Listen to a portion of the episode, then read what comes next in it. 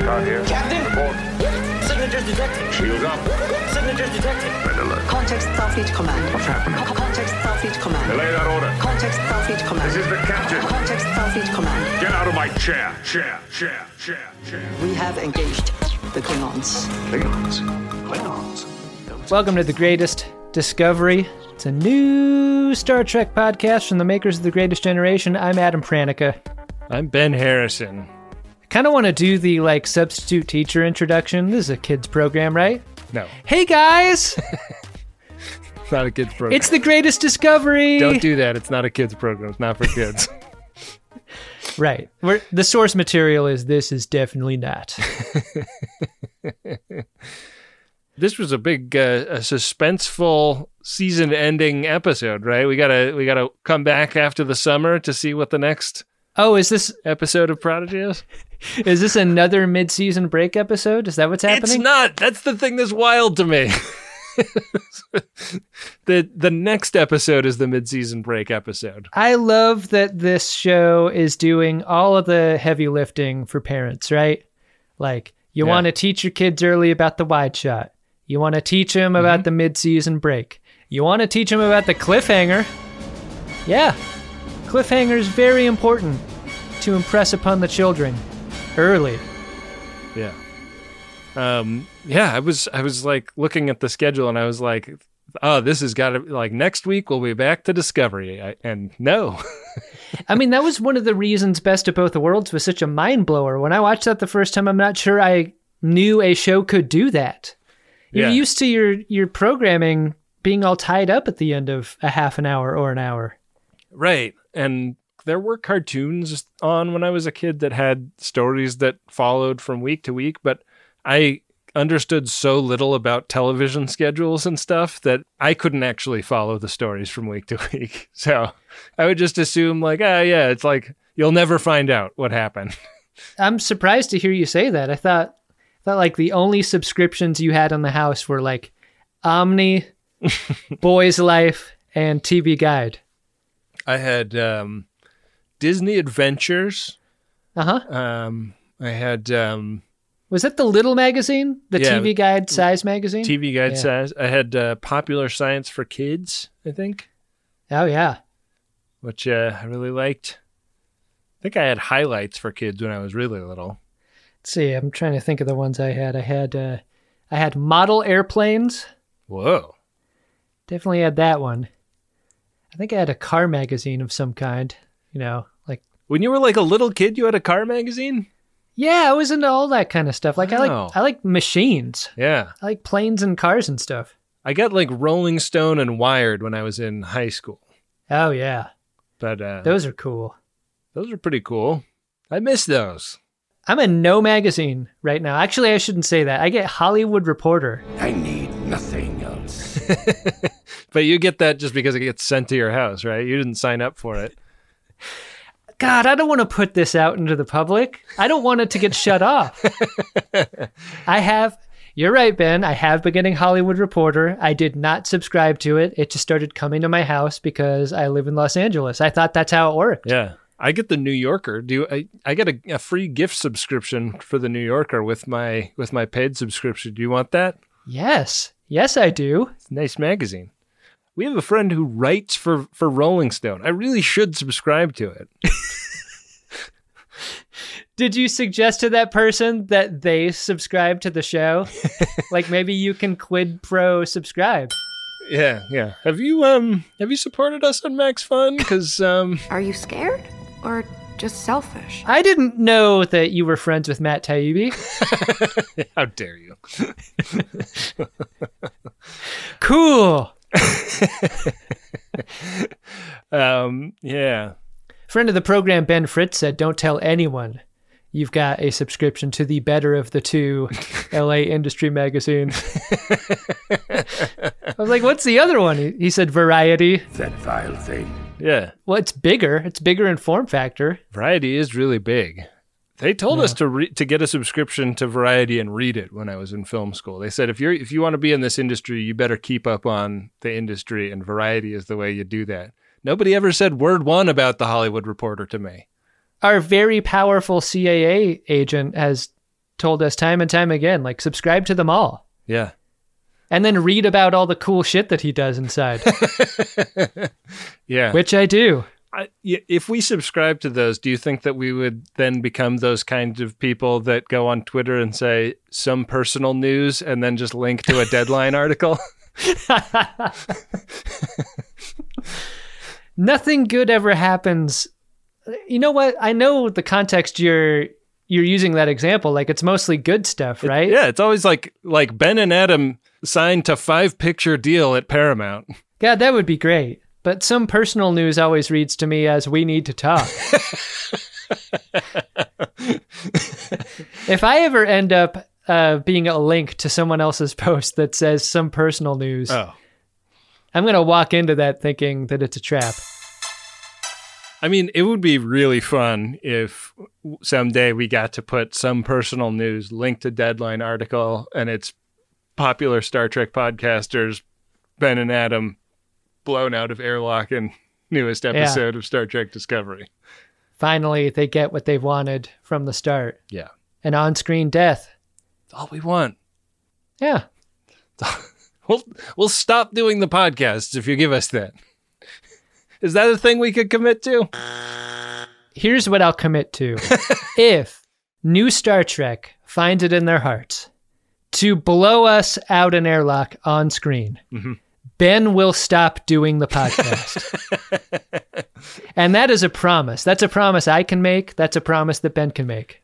Adam will laugh the same amount on the podcast going forward. Yeah.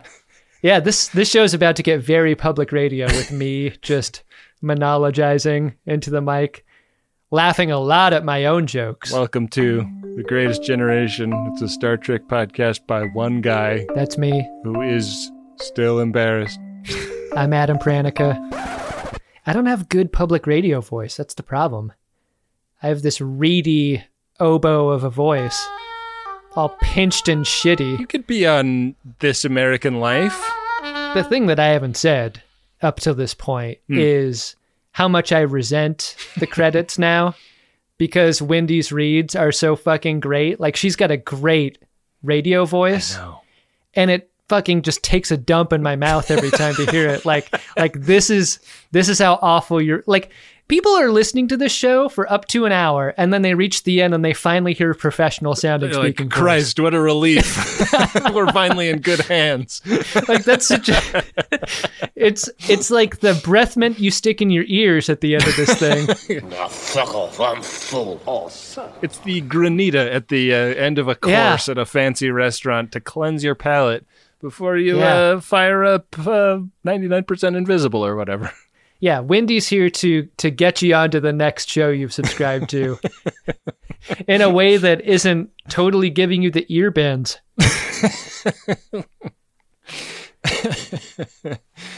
Well, Adam, uh, I would love to get into the episode we came to review here today, not the suspenseful conclusion to another run of Prodigy episodes, but the penultimate episode of another run that's right of Prodigy episodes. Should we talk about this thing? We got runs inside of runs on uh, on season one of Prodigy. This time it's episode nine of the first season. It's called "A Moral Star," Part One. A moral, amoral star. Is it the star that's amoral? Oh yeah, I see. Is, I see the wordplay happening here. Hmm. Who's the star in this in this context? It's a me. uh. that was my uh, Pog impression. Oh, really? Which sounds kind of like Wario, maybe. War. he is kind of a Wario type though on screen. Is he not? got- Tell me he's not a Wario type. He's got a, a very Wario build, Only different colors and I'm a little fatter. but I don't think he's a, a libertarian. He a monster Does he have a squiggly facial hair? Kind of seems like he does. Have somewhat squiggly of, of facial hair. Okay, Yeah. this is a, a debate we'll need to see settled on uh, on the social media. Maybe Bill can make a Twitter poll. Is Jankom Pog Wario? People are so mean online. One of the issues that remains unsettled, Ben, Hmm. is who the fuck is steering the ship, which continues to just drift through space with no one at the wheel? Yeah. It's uh it's pretty uh, upsetting to think that no one is on the bridge right now when this episode opens. Holo Janeway's cool and everything, but I think we need a Holo Jellicoe to kind of get a shift rotation happening here Get it done. so that maybe one person is at the helm at all times. Janeway is not uh, whipping them into shape as such. Um, the crew is all down in the bunk bed area, catching up on their last adventure. Uh, Rok-Tahk is regaling them with uh, all of her ability to uh, save the ship, and um, they are very casually having this conversation in the proximity of the Drednok head, which answered the question I had at the end of the last episode, but also made me very uneasy because who knows how functional that thing is. Yeah, I mean, and when Dal reaches over to it and and like snaps the spinal column attached in that direct callback to Star Trek First Contact, Hmm. I was positive this was no longer a show for kids. There is a real help me Obi Wan Kenobi moment here because the head mm-hmm. falls to the floor and starts projecting a message from the diviner and it's Obi-Wan Kenobi down to the scan lines in the hologram like like right. this is very Star Warsy imagery here and it's the diviner saying like bring my ship back or the miners die like if if the protostar is not returned to Tars Lamora with the keys and uh and the pink slip I'm to start killing kids It's pretty standard bad guy blackmail here until you start to do the math, Ben. Who's he to have working in the mines if he kills all of them or gives all of them away? Right. It's like uh doesn't seem like great leverage if uh, if it also fucks him over. He he turns over to Drednok and he's like, "Yeah, you're going to do it. you and all your little spider clones are going to start working the mines." Which if we're being honest, would be a better way to run the mine. How efficient would the mine start to run? You telling me that little kitty cat is a talented miner? Cat.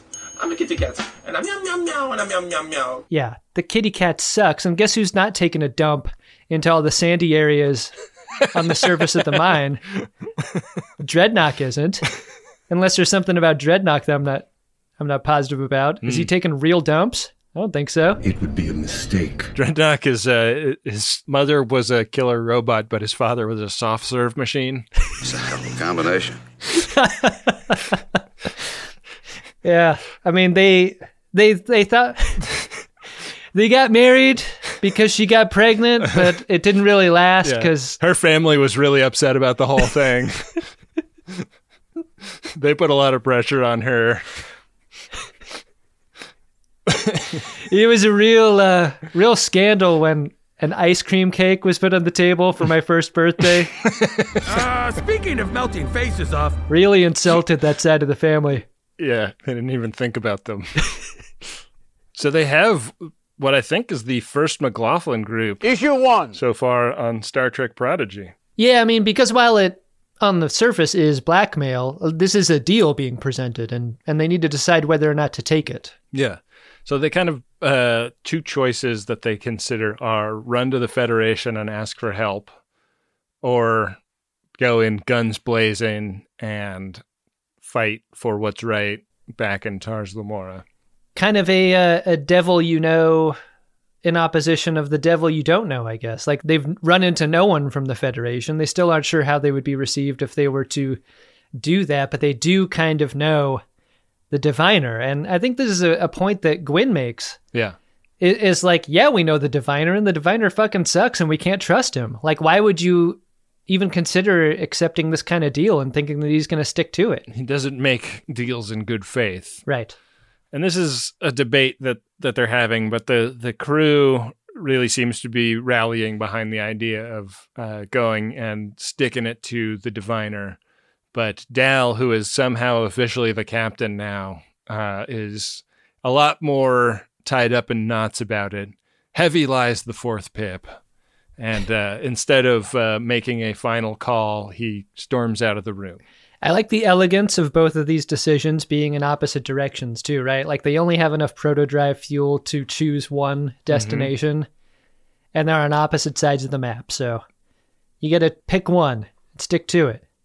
Gwyn goes in to rap with Dal about this, and part of what he doesn't like about the plan is that he feels like it will put the crew at risk, and this is a family to him. And this is kind of the first time that he's expressing how much he's changed about how much he cares about these guys. And that feeling is in opposition of like the real terror people feel about going back to the place that had tormented them for so long, right? Like Yeah. all of these characters hated their time on Tars Lamora. None of them are particularly excited to go back, but the choice is either to do that or continue to be tormented by this guy from afar and possibly hearing about that kitty cat being killed. Yeah, I had wondered how they could get away with leaving that kitty cat, and the the story utility of leaving that kitty cat is now Yeah. quite evident. We've got to save the kitty cat. That's like a rule of screenwriting. Literally. Kittens are the cutest. Dal's point at the end of the scene is like, we can't trust the diviner, so we can't do this with no plan. We have to do it with a plan. I'm sad about having to make a plan for the first time, but we got to do it. And there's nothing like a montage for the, the hatching of such a plan. And so we get a lot of scenes here hmm. where stuff's getting built. We learn that Dal's rat tail is prehensile. We're just now finding this out. What the hell? Why have the rat? It doesn't seem like it is useful for that much aside from twirling a pen. I tell you one thing: once uh, once Dal gets through puberty, I think he's gonna find a use for that thing. Okay, I hear you. Yeah, this is also a montage to obscure the beats of the plan for the viewer, right? This is the Exactly. the approach destroyer structure where the viewer does not know what they're doing for the rest of the episode. Right. A rewatch reveals some of the tools here and their instrumentality Yeah, to the plan later. right. But for now, we're just seeing parts and stuff being put together and people getting along and people excited about this suicide mission. People welding Zero's suit for some reason. Yeah. Dal walks onto the bridge dressed for work Yeah.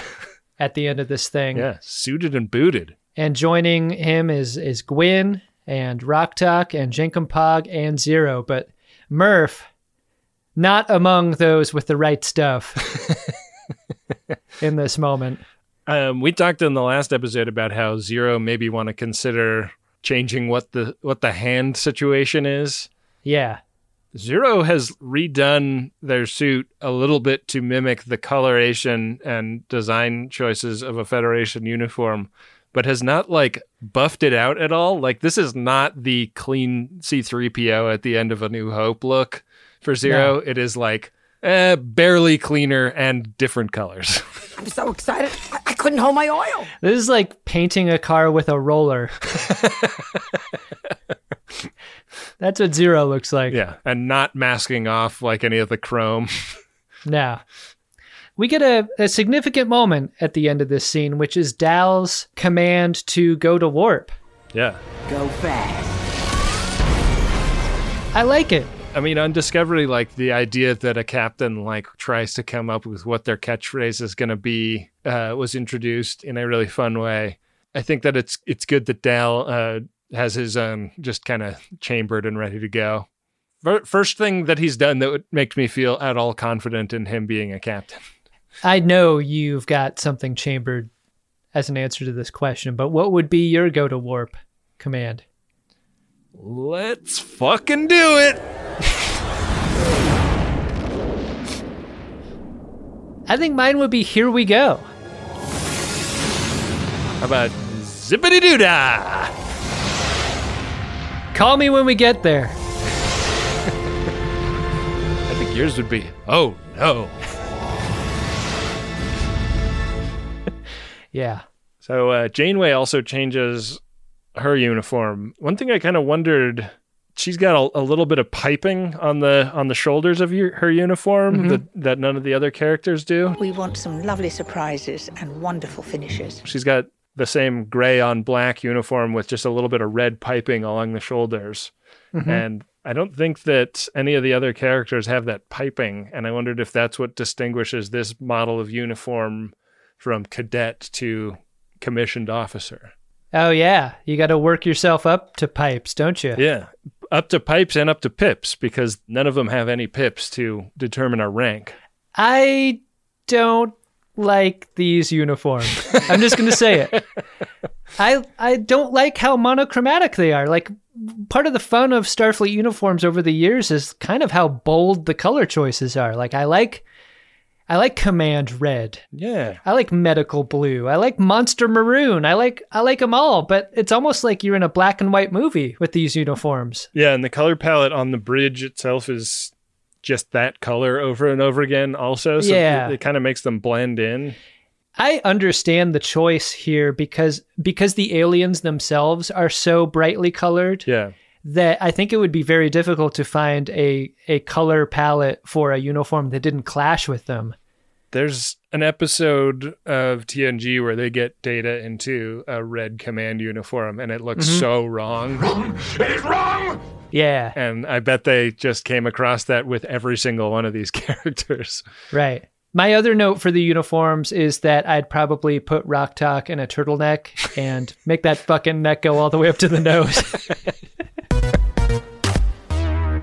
So they show up at Tars Lamora, and uh, the diviner's very happy to see that his uh, ultimatum has worked. Get a lot of kitten time, Yeah, a lot of shots of the kitten. the kitten is the is the wordless observer for this uh, the entire rest of the episode. You see some of the other miners working around the kitten, like super irritated to be stepping on the litter, constantly being tracked around. As if slave labor couldn't be any worse. Yeah, if if they if they had universal translators, that's what we would be hearing them say. Uh, Made me wonder, did they bring like a huge, you know, shopping bag full of Starfleet communicators so that they could distribute them to the miners when they get down there? oh, yeah, that would make sense. How else are you going to do it? I mean, nobody speaks the same language in Tars. That's one of the main things about it. Yeah, that's why you need a Gwyn studying her uh, her foreign languages. Yeah. So there's a lot of talk about uh, getting the transporter ready and dropping the shields and doing the thing when the tractor beam locks onto the ship, and uh, they they pull the ship in and uh, they walk down the ramp to meet up with the diviner, who is changing the deal. This is a very Empire Strikes Back setup to this scene. Right. The deal up to this point was the diviner would trade his own ship and the slaves for the protostar, but he's changing the deal because he wants Gwyn too. He's had he's had a turn of heart. He uh, he's suddenly really connecting with uh, his fatherly commitments and wants Gwyn to come with him, despite Drednok's disapproval of this element of the deal. Gwyn seems game too. Like Gwyn is is ready to sacrifice herself for the rest of the crew if it means getting these slaves to safety. Yeah, the unwanted is the collective name for the mine prisoners. Pretty selfless here. she's really needs of the manying and this is clearly a twist. This is not something that they discussed in their montage but there's a very heartfelt goodbye scene where you know they they've successfully renegotiated so they get to keep the rev 12 and all the miners and Drednok and the diviner and gwyn will go off on the protostar. The image of seeing the com badge crushed out like a cigarette butt under the diviner's boot is really great. yeah right a remarkably fragile device Yeah, I mean, does that say more about the strength of the diviner's boot or the weakness of the com badge? I don't know. Hard to say. Um, he he hints in this scene at having an axe to grind in particular at Starfleet. Like he, that's why he rips the badge off and crushes it. Yeah. I'm curious to see what the what the story is there. Like the the whole episode is dangling. We're going to find out what the diviner's real deal is Constantly, yeah. and we never get a single scrap of information. I had such a fucked up theory about that that the diviner was Chakotay. oh shit! This is And there's nothing in this episode that's, that suggests that it's not. this is the Star Trek Beyond theory of Prodigy. Yeah. Wow. I mean, he doesn't have the tat, but you know, tattoo removal has come a long way. Really has. Yeah. You can correct a lot of mistakes of your youth. That's better.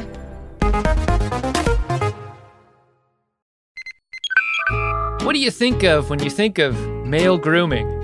Maybe it's a sharp haircut and a little bit of product, or a bit of the old beard wax twisted into the ends of a mustache. Maybe it's a shower, a shave, a little spritz of fragrance. Me? I think of shaving my nuts. And not just my nuts, all around those nuts. I'm talking all around those nuts. And this form of male grooming is hard to do when your junk looks like a log of Play Doh rolled through a dustpan in a barber shop. It's wrinkly, it's wriggly, nothing stays in place, and it's the one area where you don't want to have an accident. That's why I'm glad we're sponsored by the spring cleaning champions at Manscaped. They sent me their brand new Lawnmower 5.0 Ultra. It's their fifth generation trimmer, featuring two interchangeable next gen skin safe blade heads, a standard one for taking a little bit off the top, and a new foil blade to go smooth wherever your heart desires. They also sent me an extra large Manscaped t shirt, which I will never wear, but it was nice of them to do. Get 20% off and free shipping with the code TREK at manscaped.com. That's 20% off and free shipping with the code TREK at manscaped.com. Nothing like a little spring cleaning in your pants. I have tried so many meal services over the years. After all, I am a podcast host. And I gotta tell you, Factor Meals is my favorite. Why? Because I can go from what am I gonna have for dinner to eating a great dinner in exactly two minutes with Factor Meals. And don't sleep on their smoothies either. I got six of these in the box this week mango, tropical fruit, strawberry or banana. They're all amazing. They're like meal supplements I can enjoy while I'm on the go. Head to factormeals.com slash trek50 and use the code trek50 to get 50% off. Again, that's the code trek50 at factormeals.com slash trek50 to get 50% off. Back for another game. You know it. What's going on? Just one more week till Max Fun Drive. Hard to believe. It's been a heck of a year since the last one. We're now a worker owned co op. We raised $50,000 for charity last year. And we've added a bunch of awesome new shows. But do you think we're ready to do it again? Absolutely. Lovely new gifts are lined up. The episodes will be amazing. And wait till everyone hears the bonus content. Yeah, plus they know to go to MaximumFun.org slash newsletter, so they're getting all the news. Oh, like that meetup day is on Thursday, March 21st. Then what's bothering you? Me? Oh, nothing. We're all set for Max Fun Drive to start on Monday, March 18th. I just didn't want you to see this coming. Check. What? Hang on. Most of the plants humans eat are technically grass. Most of the asphalt we drive on is almost a liquid. The formula of WD 40 is San Diego's greatest secret. Zippers were invented by a Swedish immigrant love story. On the podcast Secretly Incredibly Fascinating, we explore this type of amazing stuff. Stuff about ordinary topics like cabbage and batteries and socks. Topics you'd never expect to be the title of the podcast Secretly Incredibly Fascinating. Find us by searching for the word secretly in your podcast app and at MaximumFun.org.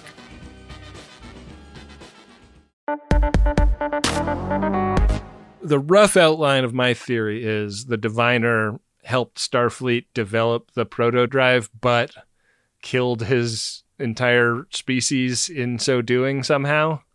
Oh, I like that theory. So, like, he's desperately trying to make up for a horrible mistake and doesn't really care who he has to kill to do it. This is why it's so important to vet your contractors, right? Right. Yeah, got to make sure that that uh, that that number that they give you is actually in the public database. Mm-hmm. Do your background checks and get permits. You know, they'll discourage you from getting permits because it's a pain in the ass. Yeah. Bummer of a scene. Bummer of a dialogue choice here. Yeah. Maybe low key the saddest asked and answered we've gotten on the series so far is Jankom Pog asking why it feels like they lost, and Dal's answer being because we did the right thing. Good lord. Hey, kids, you want to do the right thing? Yeah, doesn't necessarily sell doing the right thing to an impressionable kid at this moment in time. Yeah. You know you're doing it right if you feel like shit. The uh, the goodbye sequence from between Gwen and everybody pretty rough. Yeah. I'd say the the two toughest parts are when she puts her hand on Rok-Tahk's chin, very close to that mouth, Ugh. and uh, the other part where she hugs Dal, and Dal is too nervous of a teen to hug back. Initially, he's just got the hover hands. Yeah. But the tail goes in. Yeah. Tail goes in for a hug. he doesn't have a lot of control over that tail at this age. I mean, in the tail's defense, the tail goes in for a side hug. Keep some daylight in between them.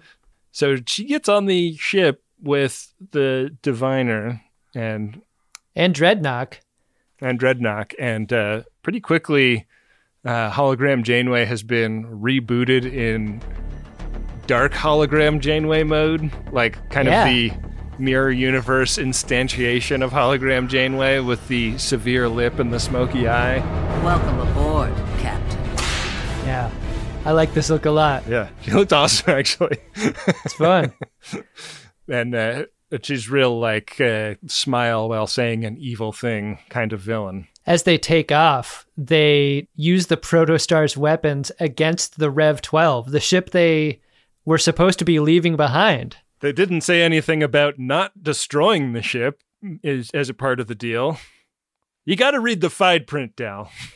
Gwen is more horrified than surprised, at least I hope. Yeah. I mean, this is uh, this is exactly why you don't make a deal with the diviner. Just not a trustworthy man. Lies and hypocrisy. He kills his own starship on the way out, and Drednok is really pissed about this. But he's like, "Listen, all we need is the is the protostar. This is going great for us." And uh, as the uh, explosion ripples through the base, like a bunch of debris starts falling on the platform that the uh, remaining crew are on and they have to run from all this falling stuff. And you notice as they're doing this that uh, they're tossing Zero from person to person, trying to protect Zero. And Zero is very floppy and flappy, not uh, not able to keep up for some reason. Yeah, why is that? It's weird. All this debris falls into the area of the mine where the kitty cat is, and no one notices because it's already just totally filthy from cat litter. Yeah. And then uh, a prisoner that looks a lot like me goes down in there, and the cat's like, "Hey, this guy! All right, oh, I love this guy. this guy is the best." Yeah, cats love Benjamin R. Harrison. Good for you. You can have him. I love a cat. I the feeling is mutual, Adam. I love cats, and cats love me. I'm outnumbered now in terms of cat feelings. Yeah, Both you and Wendy, pro cat. pro cat. Adam, I say sexy to myself while I'm dancing. fine with cats. Fine. Hmm. Fine. I'm hostile for comedy's sake, not for any other reason. oh, okay. Gwen kind of begging the diviner to explain himself on their way out of here, and he's like, "The gravity has died at Tars Lamora, and the the crew are." hanging on for dear life and they're warping out of here and Gwen is like can you please explain why you like doomed everyone to death and he's like listen Gwen like I will explain it to you and when you hear why I did that you will totally get it you will understand why I killed thousands of innocent children I am as excited to tell you as you are to hear it. this is going to put everything right between us. The main mistake I made is just not including you in the truth from the start. But once you hear it, all of this stuff that I have done will seem completely justified. This is the madness of this episode is like how much sludge is being put into the gears of storytelling at this moment. Yeah. Like the brakes are put on the exposition here. You'll know soon enough. But what it does is it gives us time to go back to our marooned crew Yeah. who reveal that they are not in any trouble. They're, this is not a death sentence as they float around in zero gravity Yeah. as the power's failing. This is what they wanted. They've got those uh, those booster packs that we saw 'em Mhm. packing up in the in the montage. Yeah. And guess what? Zero is not Zero. Zero is Murf inside a Zero suit, and Murf has the protostar in his belly. Yeah. And this is a fact that the diviner realizes on the protostar when he wants to go to warp. He's like, hey, I know we've got the fuel for one of these jumps. Let's hit it. And we don't get to hear the diviners go to warp. Yeah. Like, I want to know what that is. Like, do you think it's like, let's go fucking kill some things? Let's do it badly. yeah, they don't get the chance because the proto drive is gone. Yeah, I get that. Uh, that starting the engine and the engine doesn't start noise, and they go down there and see an empty hurl where the proto drive once was. Yeah. They're really taking advantage of the indestructibility of Murf. I wish Drednok walked by like the corpse of his body that they were messing around with on the protostar earlier. Yeah, that would have been fun. Give him some weird feelings about about stuff. So, so back on Tars Lamora, they're like, all right, you, you, and you go fix the power, get the gravity back. Down Zero are going to go rally the miners around uh, escaping on the Rev 12. And that is uh, that is the suspenseful end to this episode. Yeah, I mean the cliff that we're hanging on at the end is like we've done our jobs. Now we gotta hope that Gwen holds up her part of the deal on the ship. Yeah, she's got to distract the diviner for a long time. I mean, I don't think it was long enough, to be honest. Yeah. Well, like, is he part Kwejian? Like the thing where his forehead starts glowing? Yeah, I don't know. Maybe. Is this new Star Trek canon that anybody that can read minds has a glowy forehead design? I mean, he's going to be really upset when he hears about what happens in the distant future to his planet. Yeah. Whoa, that's so intense. Hey, here's a tip for you, the diviner. Maybe don't buy property on Kwejian. Yeah. Yeah. I'd be looking off world for my real estate needs. Not, not looking good for the future uh, of Kwejian real estate. The other big cliff that we're hanging off of is what is going to happen when Murf rips ass having consumed a star. Yeah. Probably some indigestion. Yeah. It's going to be a nasty one. Yeah, that's the sort of dump where you just like throw out the entire toilet. Did you like this episode, Adam? I did. I mean, once again, extremely impressed at the story density they're able to achieve here in a scant 24 ish minutes. Yeah. I mean, kind of a ton of things happen. We do depend on a montage to speed us through a part of it, but still an extremely satisfying little bite size Star Trek here. Yeah. And complete with a cliffhanger that still totally hits. Like, you don't need 50 minutes of episode to have your cliffhanger slap. You don't. They're able to accomplish it in half the time. Agreed. Um, yeah, I have a couple of problems with this episode. One is that I don't love the storytelling thing of like, eventually this guy is going to explain his evil villainous plot, but not yet. Agreed. Like, stop doing that. I'm no longer excited about hearing the diviner's plot because it's just been like dangled in front of us and ripped away so many times. It better be fucking amazing if you're going to keep doing this. It better like make me think maybe he did have a point in abandoning all those children to death. That might be the only way that his explanation could satisfy. yeah. It's that or I'm Chakotay.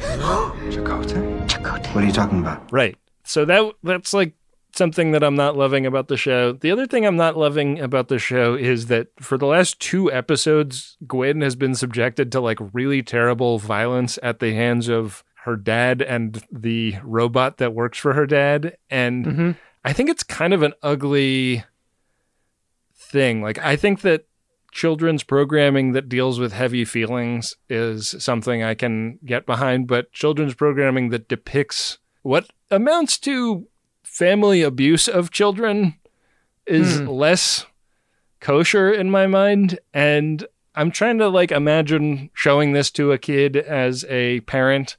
And I think that that stuff is maybe not something I would want to just let a kid consume, you know?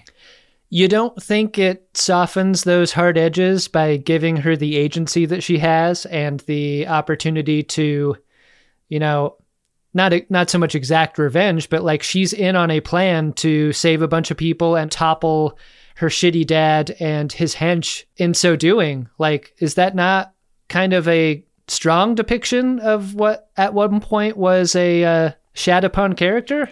I guess so. Like, I'm not trying to like clutch my pearls here. It's just that part of the way they sell to the diviner that it's a surprise that Gwen is going with him is that they all act shocked. That is a way he wants to modify the plan.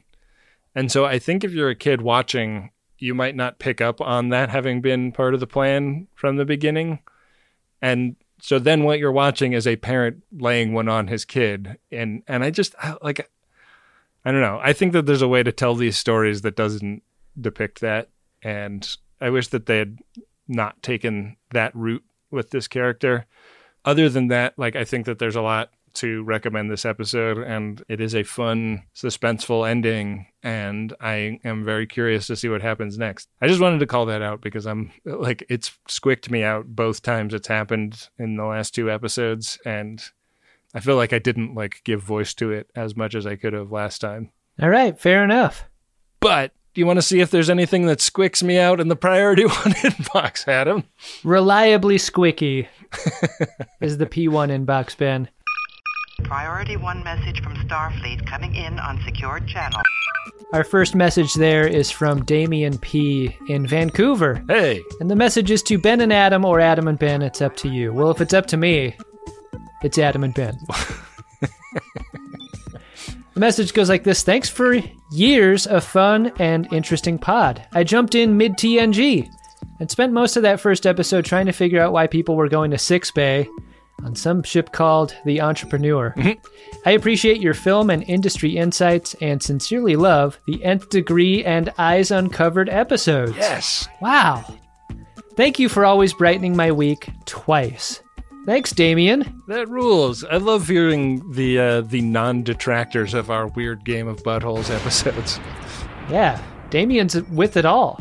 We hear the vocal minority who hate them, but I think that there's a, a silent majority out there. I like to hear anytime a Greatest Gen viewer comes on over to the Greatest Discovery, especially mid TNG like they are. Yes. Kind of amazing. So many in jokes to be found on your journey, Damien. Yeah. Thank you for that. Uh, our next one here is from Lord Smashington, and it is to Jason. Goes like this Jason, I was your jazz horse, and you were my jazz daddy. I will never forget you. When you jazzed, we jazzed, and jazzed and jazzed. What if Morn and Wario had a baby? All right! God, how weird is that? We were talking about Wario How did that up happen? top, and it's in our P1? Yeah. We've heard of Lord Smashington, right? This is uh, our DC friends of DeSoto told us about the saga of Lord Smashington. Yeah. I'm trying to uh, I'm trying to scroll back through the text thread, but it was a while ago that we got this information. Jason's horse, Lord Smashington, was deaded by the game. Got So unfair when that happens. it, it moved him without his horse. it was just a saddle when he went back. It's so cruel when the game does that to you. Of course, I experienced my own bout of horse death publicly Yeah. while hundreds of friends of DeSoto watched. Yeah, one of our first attempts at Twitch. Yeah. God, that was awful. Yeah. Yeah, RSVP genuine, RSVP, Lord Smashington. indeed. And if Morn and Wario had a baby, it might look like Jankom Pog. How is this even a debate? I think we've answered all of these questions. If you would like us to eulogize a video game horse, you can go to maximumfun.org slash jumbotron. Write something in there that we can read. We will embellish it in our own special way, and you can be satisfied with having supported the ongoing production of this show. Hey, Ben, What's that, Adam? did you discover yourself an Edward Larkin? I'm going to give it to the diviner on this one because the diviner, I guess, just wants a slow, painful death for the crew that stole his protostar so bad that he does not nip this problem in the bud when he totally could. Like, what he could do on his way out of there is say, Oh, by the way, Drednok, turn the killer robots back on.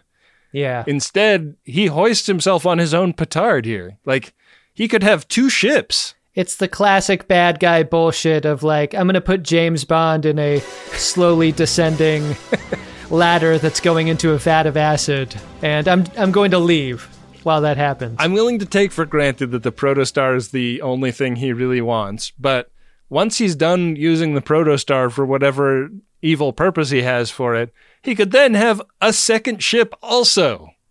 Yeah. One ship is none, two ships is one. Everyone knows that. You need ship backup, the diviner. yeah. Give me a break. You know who probably knows all about that is Drednok. yeah. Drednok should tell him. Drednok has a thousand backups of himself. So many he doesn't even care when he sees parts of his own body strewn about. Way more pragmatic than the diviner. And Yeah. Yeah, like I kind of also just feel like all of those killer robots are just there waiting to be reprogrammed against the diviner now. Agreed. Yeah. Did you have an Edward Larkin, Adam? I mean, who's more unpredictable than Dal's prehensile rat tail? Hmm. what does it want? Why- what does it hate? Why has it only showed up now? What is its dark secret? I think I, I think we need to know more about that tail. Hmm. I don't think I trust it. How are you supposed to put a helmet on on top of that thing? Oh yeah. You don't want to crunch down on that thing if you're putting a helmet on. Cut it clean off. Yeah. If you got one of those Star Trek Discovery helmets that like nanoparticles around your head, Yeah. you could wind up looking at your at your rat tail floating away in space after your helmet appears on you. It's gross as hell. You hear it like tinking against the, the face mask, all hard and desiccated. gross. No one wants that. This is a kid show. Yeah. Come on. Wow. Good Edward Larkin, Adam.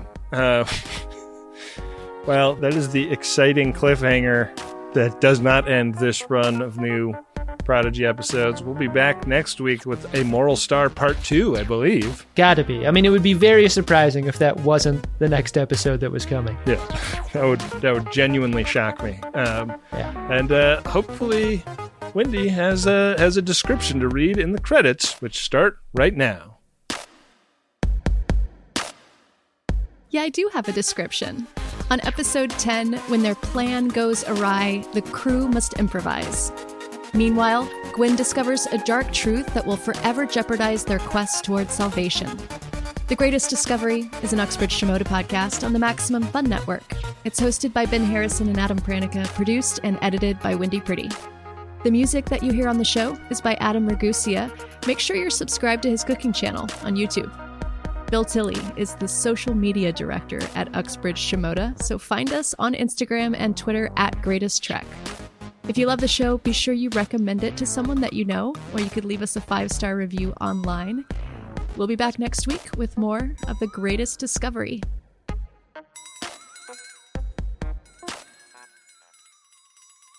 All right. MaximumFun.org. Comedy and culture. Artist owned. Audience supported.